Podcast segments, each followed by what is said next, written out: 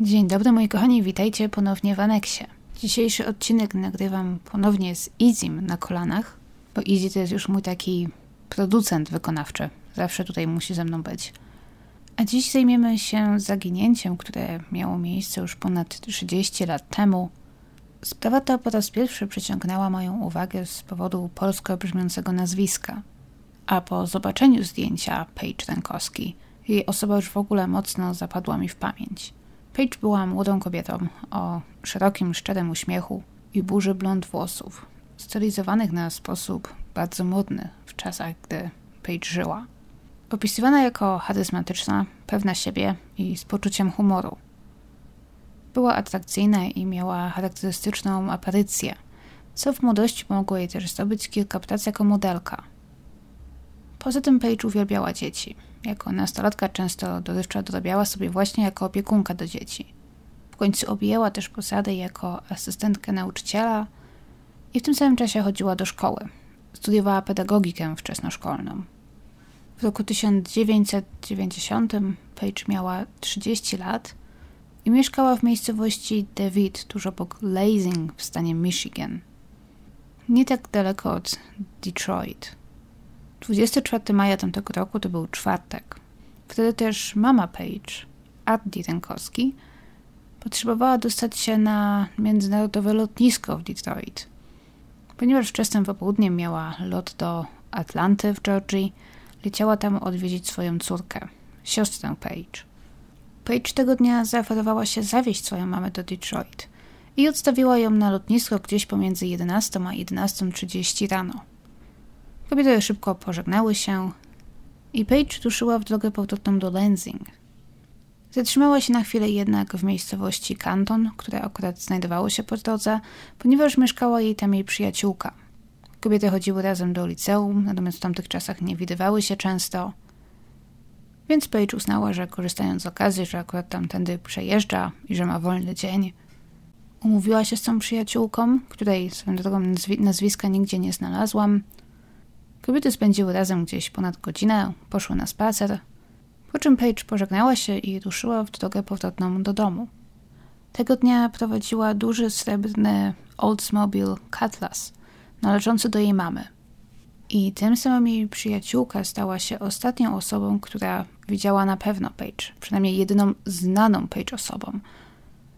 Bo później kobieta odpowiadająca opisowi Paige będzie jeszcze widziana przez wiele osób – a niedługo po pożegnaniu się ze swoją przyjaciółką, gdzieś pomiędzy 14.30 a 14.45, Paige zajechała do małego sklepu, gdzie kupiła kolorowe czasopismo i jedną butelkę piwa. Została tam zapamiętana z powodu swojego charakterystycznego stroju.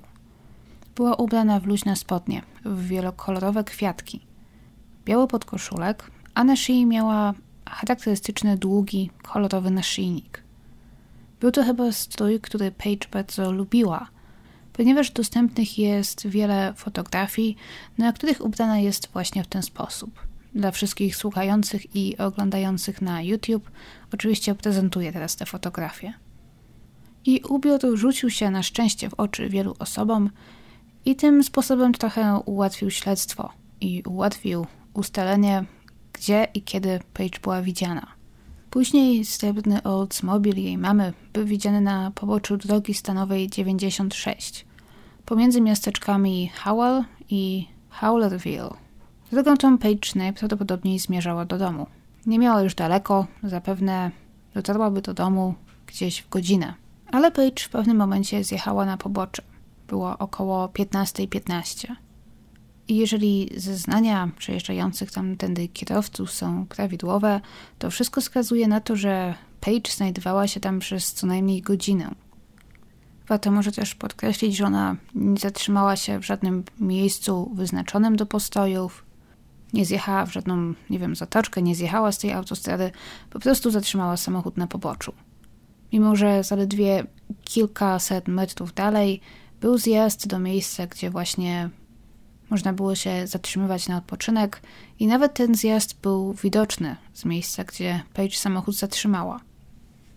Pomiędzy 15.15 a 16 wiele osób przejeżdżających tą autostradą To był środek tygodnia, popołudniowe godziny, więc na autostradzie było mnóstwo samochodów, był ogromny ruch, więc wiele osób Page zauważyło. Ale wszystko wskazuje na to, że nikt z tych kierowców nie zauważył żadnego powodu do niepokoju. Od ktoś zatrzymał się na poboczu, żeby rozprostować kości podczas podróży. Może w trochę dziwnym miejscu, ale może Page nie była w stanie już dalej jechać, może miała jakiś problem z samochodem, może potrzebowała wysiąść, wyjąć coś z bagażnika na przykład. Opcji jest mnóstwo. Ale patrząc na to teraz, to nie ma to za wiele sensu, zważywszy na to, że Page była już dosyć blisko domu. A poza srebrnym Oldsmobilem, kilku świadków zapamiętało też, że koło jej samochodu stał też przez jakiś czas zaparkowany minivan w kolorze brązowym lub ciemnofioletowym. Nikt nie zapamiętał na pewno, jaki to był model czy marka samochodu. Zwykle jednak mówi się, że był to albo Chevrolet, albo GMC. Był też jeden świadek, który widział ciemnoskórego mężczyznę rozmawiającym z Page koło jej samochodu. A inny znów świadek widział mężczyzn rozmawiających z Page i trzeciego mężczyznę siedzącego w wanie. I mówi, że mężczyzna był ciemnoskóry, ponieważ nie określono dokładnie jego rasy.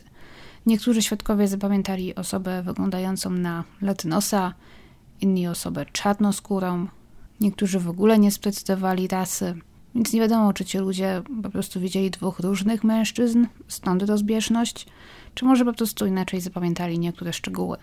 Trzeba też pamiętać, że wiele osób minęło samochód Page jadąc z dużą prędkością i uchwyciło scenę, która działa się koło samochodu Page jedynie w przelocie.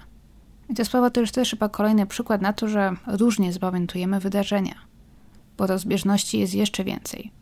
Większość świadków twierdziła na przykład, że van był na pewno zaparkowany za samochodem Page. Lecz znalazło się też kilku takich, którzy zaklinali się, że van był zaparkowany przed Oldsmobilem jej mamy. Widziano też, jak Page rozmawia, dyskutuje z mężczyznami, w pewnym momencie unosząc ręce do góry, jakby może im coś tłumaczyła albo spierała się z nimi, jakby się na nich o coś wkurzała może. Ktoś widział też wtedy, jak jeden z mężczyzn położył Page rękę na ramieniu, jakby w uspokajającym geście. Był też jeden świadek, który przejechał koło tego miejsca około 16. I był pewien, że właśnie o 16 widział tam Page rozmawiającą z jednym mężczyzną.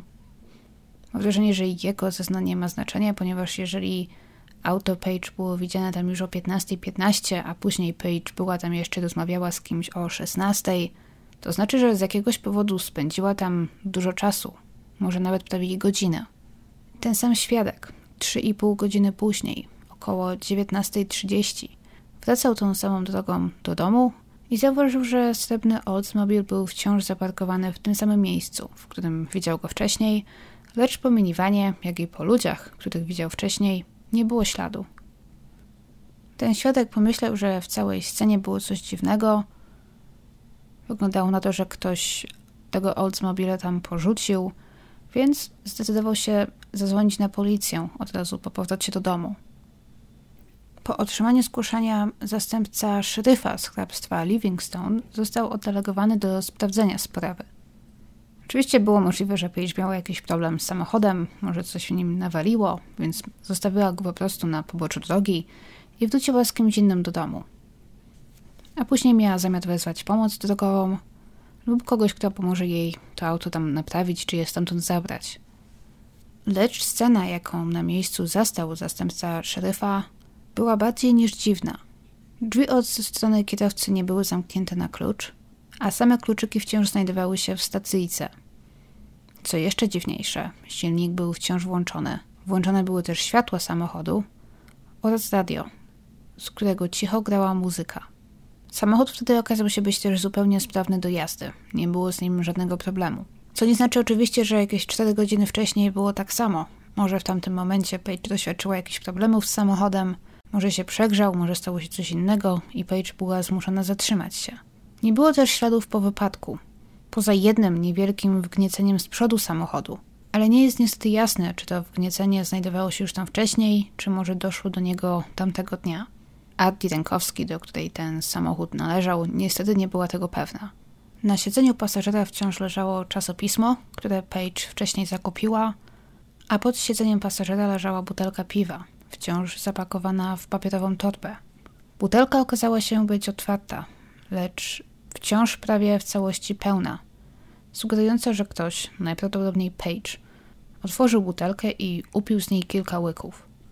Najbardziej niepokojące było jednak to, że w samochodzie wciąż znajdowała się torebka Page. Otwarta zresztą i od razu w środku był widoczny jej portfel między innymi, w środku znajdowały się pieniądze, różne dokumenty, a na podłodze, pod siedzeniem kierowcy, leżała para białych butów, które Page miała tamtego dnia na sobie. Nie były wcale rozrzucone w nieładzie, a raczej równo położone, jeden koło drugiego. Przód jednego buta skierowany był do wnętrza samochodu, a drugiego na zewnątrz. I znów zdjęcia wnętrza samochodu są dostępne, także również tutaj teraz dla oglądających na YouTube je teraz pokazuję. Gdy zastępca szeryfa sprawdził tablice rejestracyjne samochodu, odkrył oczywiście, że należy on do mamy Page, Artie. Nie miał prawa wiedzieć, że to akurat Page prowadziła tamtego dnia samochód. Więc skontaktował się z Artie i zostawił jej wiadomość na automatycznej sekretarce, mówiąc, że jej samochód został znaleziony porzucony. Lecz niestety ta wiadomość nie została odczytana przez wiele kolejnych dni, ponieważ jak wiemy, Artie złapała tamtego dnia samolot i poleciała do Atlanty. Pomimo tego, że samochód został włączony, że w środku znajdowały się buty, torebka, zastępca szeryfa nie zaczął od razu podejrzewać, że stało się coś złego. Od początku założył, że kierowca samochodu po prostu pieszo poszedł do najbliższego miasta, jakim było Folwell, aby wezwać pomoc. Zastępca szeryfa nie zgłosił wtedy tego od razu jako ewentualnego miejsca przestępstwa – Założył, że kierowca porzucił auto dobrowolnie, ponieważ to z takimi przypadkami najczęściej spotykał się w swojej karierze, więc tę sprawę potraktował tak samo jak wszystkie inne. Postąpił tak jak w takim przypadku należy, wezwał lawetę. Co oczywiście też mogło spowodować, że przedmioty w środku trochę zmieniły swoje miejsce oraz że jakieś ważne ślady mogły zostać zatarte. Jest to taka kolejna, nie wiem, typowa sytuacja, bo tak samo było w przypadku Mary Mary czy Brianny Maitland, o których też już dużo mówiliśmy i które wiem również wzbudzają wiele emocji, ponieważ zarówno Mora, jak i Brianna zaginęły, a jedyne co po nich zostało to właśnie auto porzucone na poboczu drogi, a w środku praktycznie wszystkie należące do nich rzeczy. Jeszcze dziwniejszym zbiegiem okoliczności jest to, że auto Brianny Maitland to również był Oldsmobile, nawet dosyć podobny. Oczywiście nie sugeruję, że te sprawy mają być ze sobą jakoś połączone, ponieważ dzieli je dobrze ponad 10 lat i mają miejsce w różnych stanach. A gdy Paige nie wróciła tamtego dnia do domu, jej narzeczony zaczął jej szukać. Zadzwonił do mamy Paige, która doleciała już wtedy do Atlanty i gdy wyszło na jaw, co się stało, zarówno jej mama, jak i siostra od razu przyleciały z powrotem do Michigan, aby pomóc w poszukiwaniach. W końcu wszystkie kropki połączyły się w całość i zrozumiano, że Paige zaginęła po tym, gdy porzuciła swój samochód przy drodze. W końcu Oldsmobile został zbadany pod kątem śladów krwi i odcisków palców. Krwi nie znaleziono, nawet w najmniejszej ilości. Znaleziono jednak kilka odcisków palców oraz jeden odcisk dłoni, które z tego co wiem do dziś nie zostały z nikim połączone – nie należą do nikogo z bliskiej rodziny czy przyjaciół Page. Ale gdy rozpoczęto wszystkie te prace, niestety upłynęło dosyć sporo czasu, ponieważ właśnie niestety nie zauważono zaginięcia Page od razu. Z tego powodu również poszukiwania były znacznie opóźnione. Do poszukiwań wykorzystano helikopter, przeszukano zalesione miejsca w pobliżu autostrady, niestety bezskutecznie. Wykorzystano też psy tropiące – lecz one nigdy nawet nie podjęły tropu, co wskazuje na to, że albo upłynęło zbyt dużo czasu, albo Page opuściła tamto miejsce w samochodzie. Ta druga opcja, połączeniu z tym, że wtedy koło samochodu Page widziano zaparkowanego brązowego lub fioletowego vana, wydaje się niestety dosyć prawdopodobna. Ale poza tym długo, długo w sprawie Page nie było żadnego przełomu, żadnych nowych informacji, ale sprawa przyjęła nowy, niespodziewany obrót jakieś 6 miesięcy po zaginięciu Page. gdy do biura szeryfa nadszedł pewien interesujący list. Słyszałam kilka opcji. Według jednej on po prostu został wysłany pocztą, według innego ktoś rzucił go do skrzynki na listy posterunku policji, według jeszcze innego koperta nagle zmaterializowała się na biurku szeryfa i nikt nie wie skąd się tam wzięła. Ale jaka nie byłaby prawda? W kopercie znajdowała się jedna kartka papieru, a w na niej ręcznie narysowana mapa. Zaznaczonym miejscem, gdzie ciało Page miało być rzekomo zakopane. Miało się to znajdować w okolicach miasta Conway, w pobliżu odludnej drogi o nazwie Sober, jakieś 15 km od miejsca, gdzie znaleziono porzucony samochód Page, więc tamte okolice wcześniej nie zostały jeszcze przeszukane. Więc całe poszukiwania należało zacząć od nowa, tym razem w tamtej okolicy. Ponownie sprowadzono psy topiące, również te specjalizujące się w wykrywaniu zapachu zwłok. Użyto również georadaru, lecz niestety poszukiwania zostały w końcu odwołane. Ponownie bez żadnych rezultatów. Kojarzycie może, jak to często łączy się zaginięcia Mory Mary i Briany Maitland? Weźmy znowu je na przykład, bo już zaczęłam o nich mówić wcześniej. I łączy się, ponieważ miały miejsce stosunkowo blisko siebie, pomimo że wciąż w innych stanach. Oraz w bardzo podobnym czasie. Poza tym w obu przypadkach po zaginionej znaleziono jedynie auto, porzucone przy drodze. No to tutaj miało miejsce coś podobnego, gdy właśnie w Michigan w tamtym czasie w bardzo podobnych okolicznościach również zaginęło kilka kobiet. Lecz tym razem nie dwie, a aż pięć. Do innego zaginięcia doszło zaledwie 8 dni po zniknięciu Page. 1 czerwca dokładnie. Zaginęła 24-letnia Connie Lynn Royce. Młoda dziewczyna, blondynka, nawet trochę podobna do Page. Connie wyszła samotnie z baru w Mont Clemens, jakieś 115 km od miejsca, skąd zaginęła Page. I tak samo jak Page, Connie do dziś nie została odnaleziona. W tamtej części Michigan w latach 1991 i 92 zaginęły jeszcze cztery inne kobiety.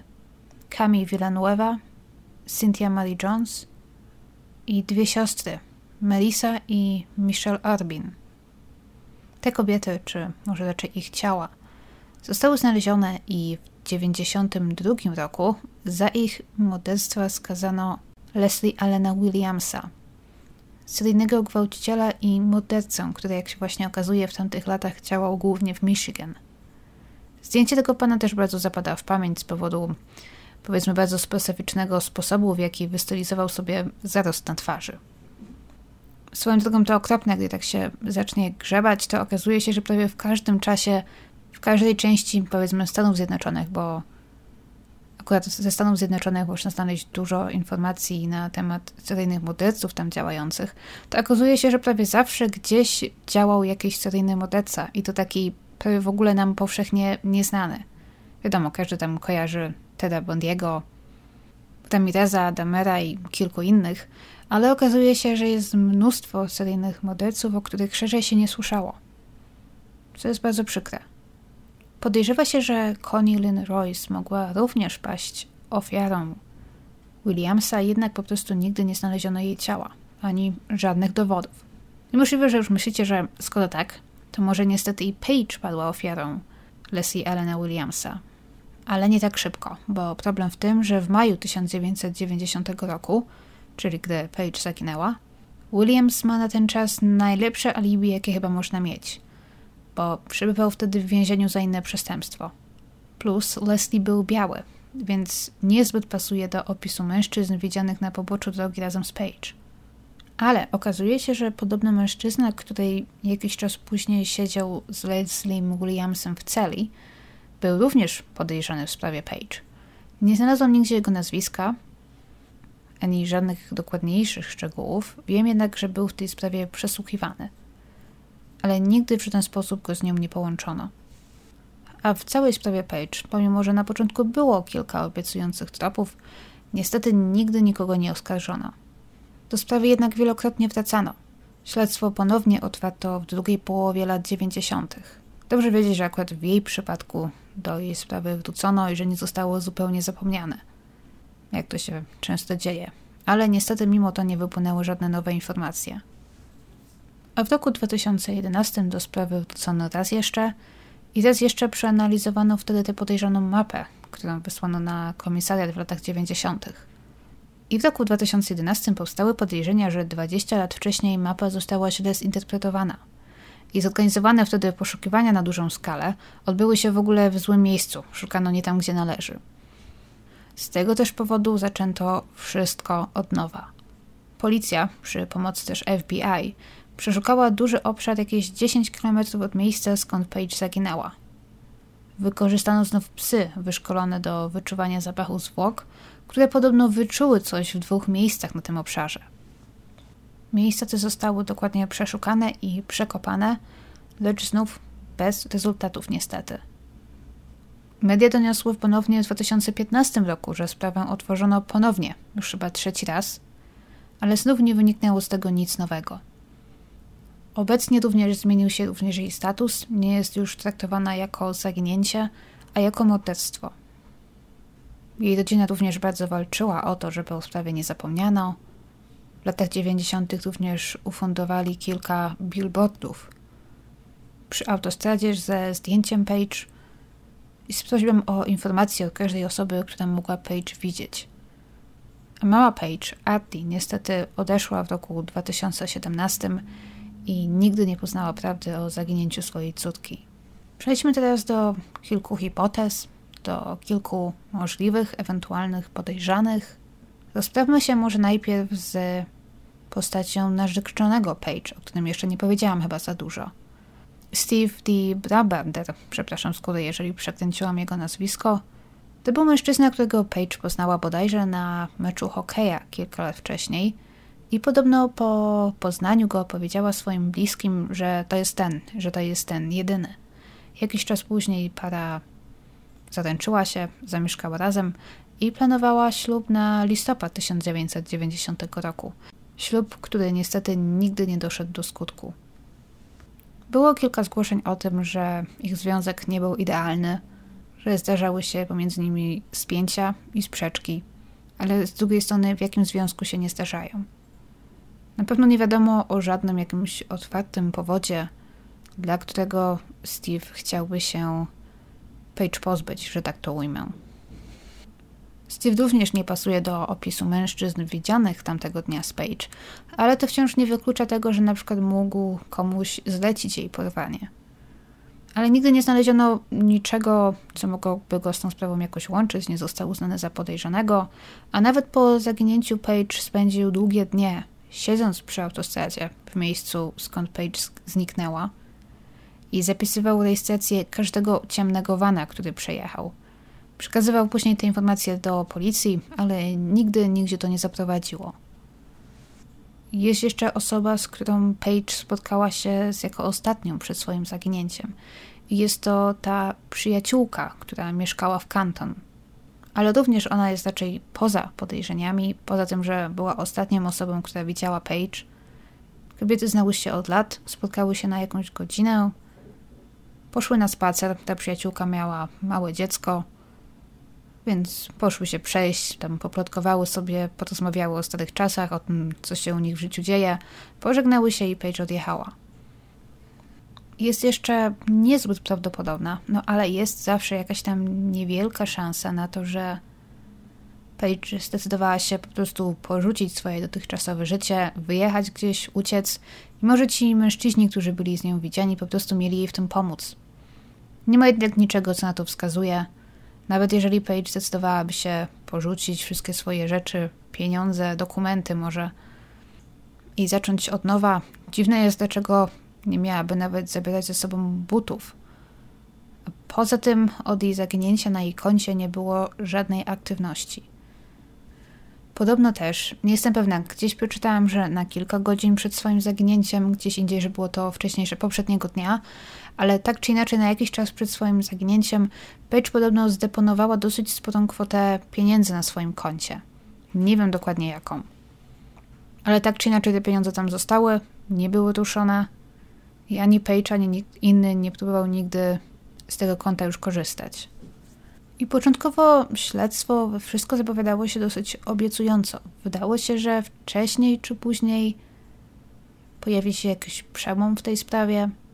Podobno w pierwszym tygodniu od zgłoszenia zaginięcia Page policja otrzymała aż 60 telefonów ze wskazówkami, które uznali za przydatne i potencjalnie prowadzące do przełomu w sprawie.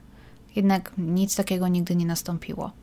A jeżeli chodzi o tych ludzi widzianych tamtego dnia z Page, to stworzono kilka portretów pamięciowych mężczyzn, którzy mogli być widziani.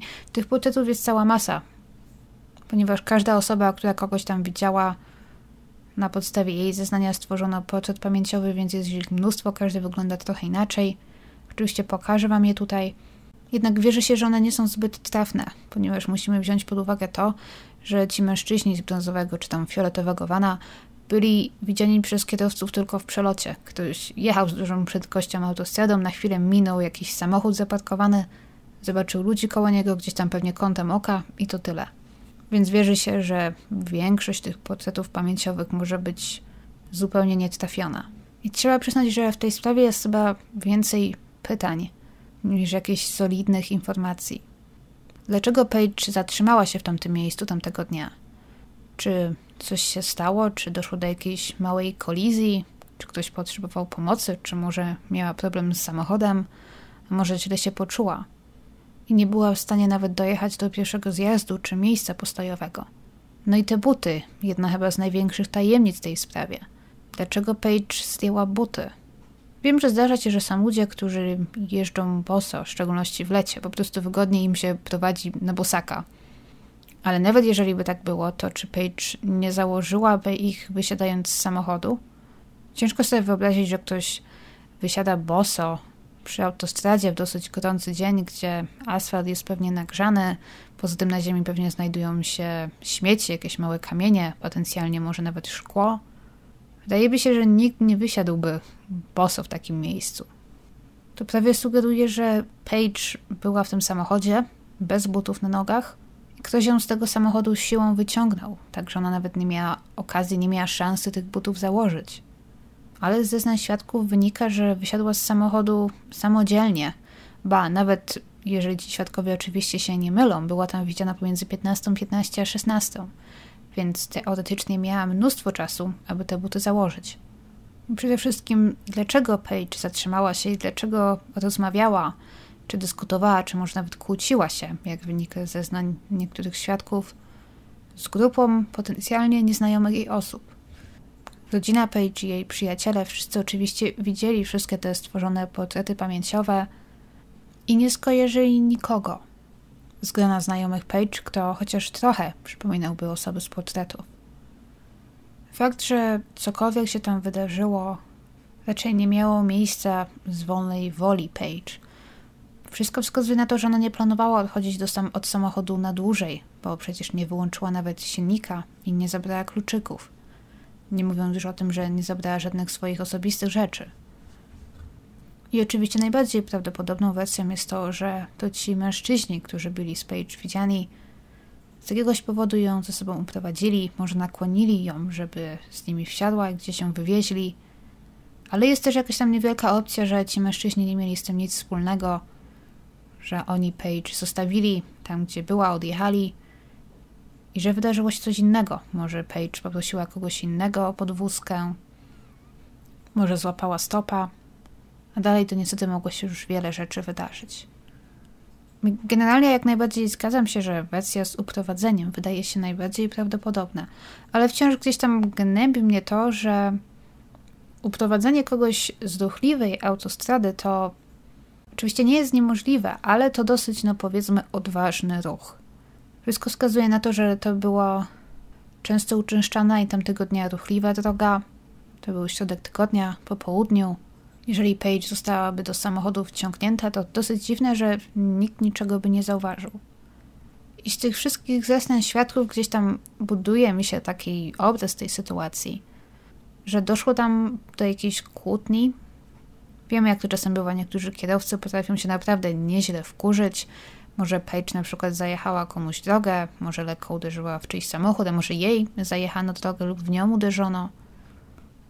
co spowodowało, że dwie strony zainteresowane po prostu musiały zjechać od razu na pobocze i tę sprawę jakoś między sobą wyjaśnić.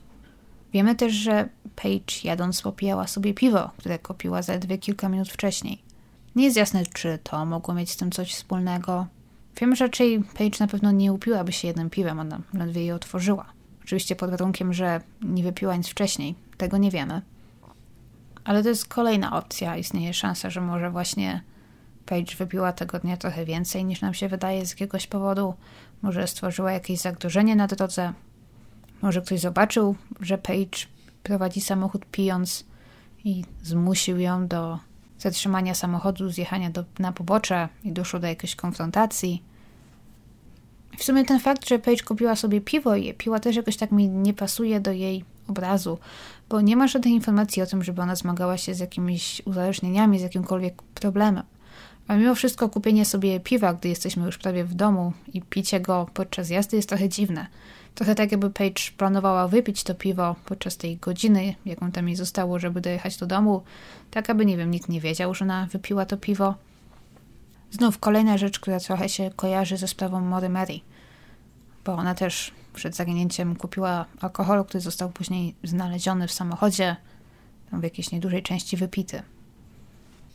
Kolejne ważne pytanie. Niestety żaden świadek tego nie widział, albo nie było żadnych świadków tego zdarzenia, albo nikt tego nie zapamiętał, ale nie wiemy również, kto zatrzymał się pierwszy. Czy pierwsza zatrzymała się Paige, a ci mężczyźni w wanie za nią, czy może najpierw oni, a później Paige. To też mogłoby mieć znaczenie. Wracając jeszcze do tego ich samochodu, to mówiąc van, nie mam na myśli takiego vana dostawczego, wiecie, takiego, który tam nie ma z tyłu okien, z zeznań świadków wynika, że był to raczej taki, to był po prostu samochód pasażerski z oknami, z siedzeniami z tyłu.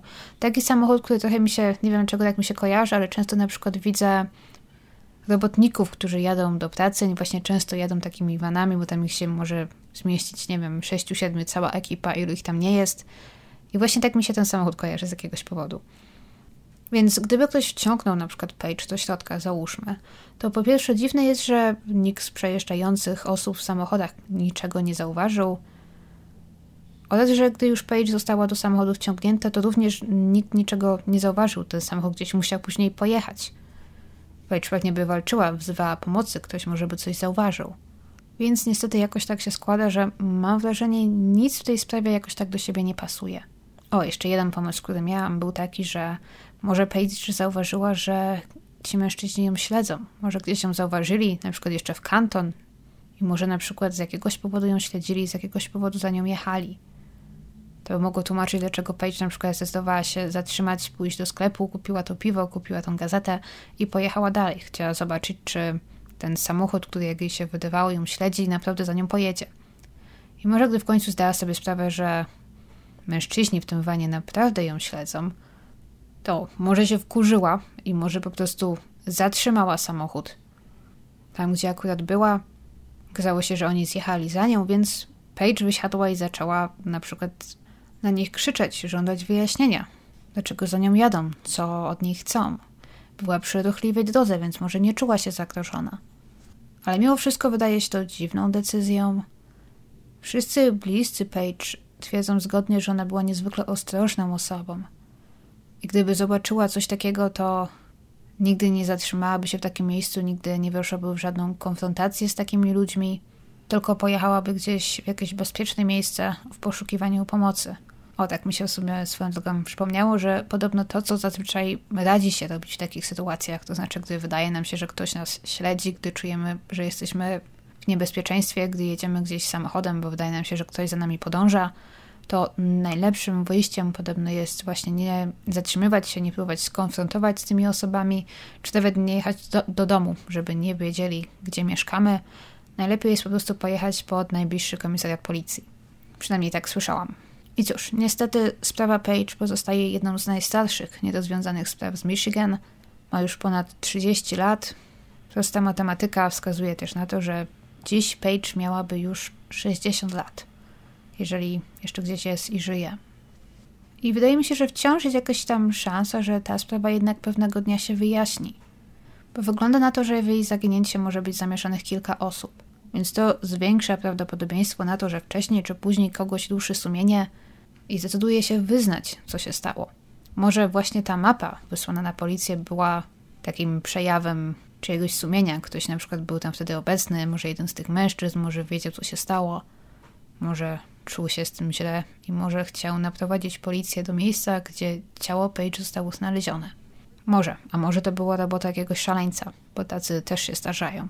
Tak czy inaczej, dziękuję Wam za słuchanie. Jestem oczywiście ciekawa Waszych hipotez, Waszych pomysłów. Czasem macie naprawdę niesamowite pomysły, wyciągacie jakieś świetne hipotezy, teorie, które mi w ogóle nie przyszły do głowy. Także jestem ciekawa, co myślicie. Jeżeli podobał Wam się ten film, ten podcast, to oczywiście będzie mi bardzo miło, jeżeli klikniecie łapkę w górę i zostawicie komentarz, tak jak zawsze. Upewnijcie się, że przycisk subskrybuj macie wciśnięty. I dziękuję Wam, ja się na dzisiaj odmeldowuję i słyszymy się za tydzień. Pa!